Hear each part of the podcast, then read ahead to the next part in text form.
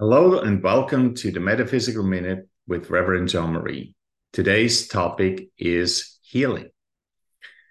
When it comes to healing, there is a really interesting approach that we can take in order to understand how healing can function in the world, not only within ourselves, but others as well.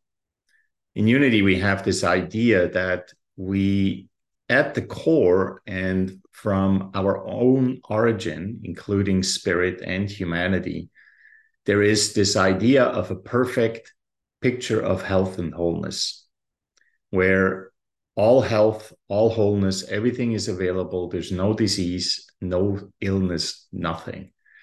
And so we tend to affirm that health and wholeness when we uh, experience an ailment or are sick or have even a more serious di- disease because we believe that from an infinite potential, from that infinite potential of being completely healed and completely whole, as we affirm that, we remember how to return to that idea. Maya Angelou once said, healing the soul is not about forgetting the past, it's about learning from it. So, with that idea in mind, we can learn from how we have looked at disease before, how we may have bought into it as that being the reality.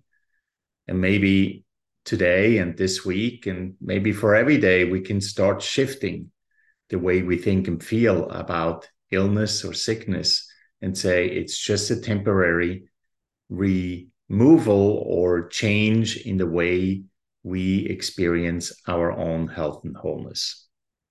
This has been the Metaphysical Minute with Reverend Jean Marie.